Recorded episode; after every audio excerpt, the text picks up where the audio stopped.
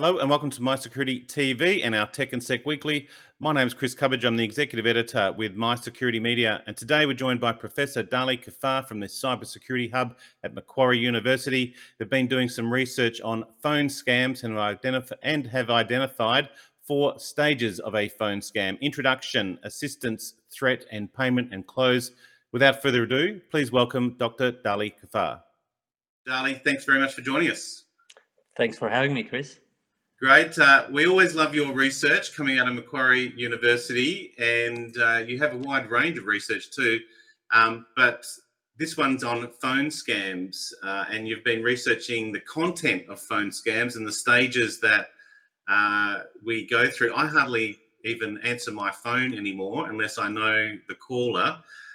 Maybe the background of the research, and uh, then we'll walk through. We've got four stages that they walk through, right? So this right. is really a good one for awareness uh, for the consumer and uh, those people getting hit with phone scams. Yeah, yeah, yeah, Chris. So the maybe a little bit on the motivations behind this. Really, um, I think you mentioned a little bit. We kind of even you know now kind of um, hesitating to take some of these calls that we are uh, you know skeptical of them being um, being scam calls and, and and the fact is that we're still receiving so many of those. And you know i can i can talk uh, to my personal experience. Here i do receive plenty of those. Sometimes they're funny um, you know so you spend a little bit of time kind of uh, having fun and, and sometimes you're not in the mood and so you just you know reject the call or uh, or don't even uh, take it.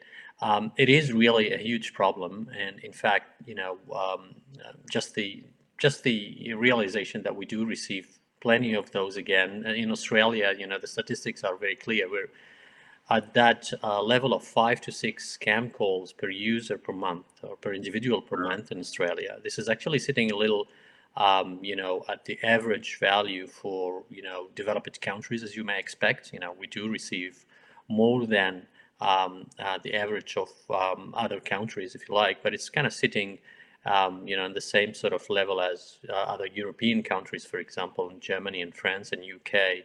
And of course, Australia being an English-speaking country actually attracts much more uh, scammers um, into the game. Um, uh, compared to other countries like US and, and, Brazil, it's a different situation. You know, Brazil is, is sitting at about 24 calls, scam calls per user per wow. month, and, and US is about 10. Uh, but still, um, you know, that, that, that number is, is relatively high. And and then the other really important, uh, of course, considerations of this ever-growing threat, which is the the scam, is is, is of course the uh, um, you know the volume of scams really kind of uh, increasing, um, you know, um, on a yearly basis. 2020, um, the the reports were showing about 100,000 reports of, of scam calls to Australians. And in 2021, that was a huge increase uh, of about 50% of that. So we're, we're sitting at about 145,000 reports. And, and the volume of losses, financial losses, is also um, uh, drastically increasing. Um, I think we're going from about $50 million lost, reported lost, I should say, because that's really important to mention, to about 100 million uh, um, uh, lost to, uh, to phone scammers only in, in 2021. So, you know, the numbers are just you know. Uh, well, it's creating the business case. Obviously, it's creating the business case for them that they work. Um, there's a couple of things. You looked at more than 100 hours of phone uh, of the scam calls right. content in terms of their their call stages, but given it's a global, what's what's their process of initiating the calls? It's all done automatically. Yeah. Uh, yeah. The the technical aspect that they're using, because I think in Australia, I always thought we had yeah, how do we how we, why aren't we able to block this uh, and yeah. stop this? So so so the first thing to, to to mention also is that you know we do um, uh, block um, a lot of those on the technical side of things, right? So uh, at the core of the network, lots of these scam calls get you know detected and get blocked. Yes, we still do. This is part of uh, sort of Telstra's cleaner pipes. Yeah, uh, you know, looking, well, right? Looking at patterns of calls and you know uh, in fact you've got boxes out there literally try to identify those very unusual patterns of people calling you know hundreds if not thousands of different numbers uh, in, a, in a small or a short period of time. So those are ones that you know you'd be immediately uh, able to to to detect and block in a sense Now, the technology may fail in many uh, different situations, and just the uh, again the observations that we still receive plenty of those just shows that you know a single sort of approach to this based on some form of pattern recognition or some signature is not enough, right? So we really wanted to understand the um, uh, logic and uh, the the sort of script, and in fact the psychological type of tricks that these scammers are trying to, uh, um, you know, to deploy um, in order to fool possible victims. That's really what we went, were intended to do with this with this research. So we looked at uh, over 300 scam calls um, and, and, transcribed them uh, using uh, natural language processing and machine learning techniques. And then what we try to do is to essentially extract emotions, topics, subjects of the conversations, annotating all of that, uh, all of that, of course, um, and we try to identify particular phrases or keywords used. But most importantly, what we really wanted to analyze and identify are those common transitions between the topics that may reflect steps that are taken by these scammers in their scammer um, in, their scam script. And sure enough, and this is, I think, the the, the cracks of the problem, if, if you like, or the, the the most important bit of the findings in this research, we really identified um, um, four different stages that scammers would automatically or you know most uh, consistently go through and they are very sophisticated type of stages that regardless of what the victim is coming up with and again this is actually what we have been able to show um, in the data driven analysis regardless of how you would be reacting to those they are consistently going through these four different stages.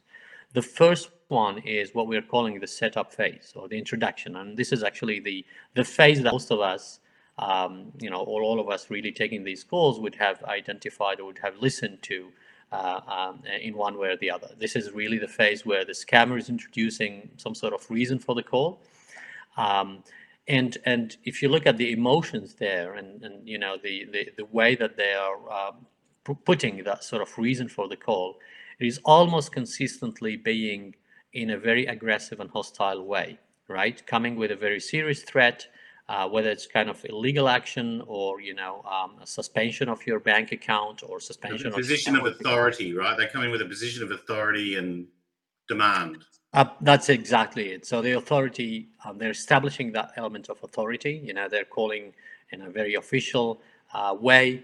Um, but additional to that is another very very interesting thing that we again identified as being extremely consistent and that actually talks to the sophistication of their scripts just with in parallel with that setup, with that authority and aggressivity and hostile way of really threatening their, their, their possible victims, now they inject elements of credibility sharing uh, with their possible victim. So this is really where they will try to guess possible information about yourself. It could be really, you know, uh, what network or what telecommunication provider you you have a subscription with, what is your bank, um, you know, some elements of your age mm. uh, or location, possible location. You know, they've got age brackets literally they work with. And so they try from your very first couple of words, um, they try to identify, uh, of course, your gender and, you know, elements of the day, uh, um, um possible um, sort of age, sorry.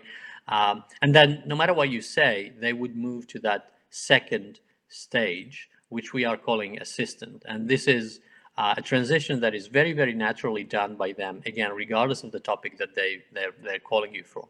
So they will immediately impose themselves as a helpful instructor um, um, or in a very, very uh, uh, interesting transition from being hostile and aggressive to a very polite social protocol they're establishing with yourself as, hey, we are here to help. Okay, so they will even propose to um, you know, provide you with a sort of step-by-step guidance to navigate a, a website or uh, possibly to install a software or, you know, to provide how you could get to do a, a, a transaction if, if, the, if the element of the talk or element of the scam is about um, money transfer. Um, and that transition between setup and assistance phase is done in a very, very smooth, seemingly harmless way, right? So this the, the most vulnerable of us would very, very likely to fall for that trap uh, because they have established that element of authority and now they're offering their help. Yeah. The third stage now becomes even more interesting.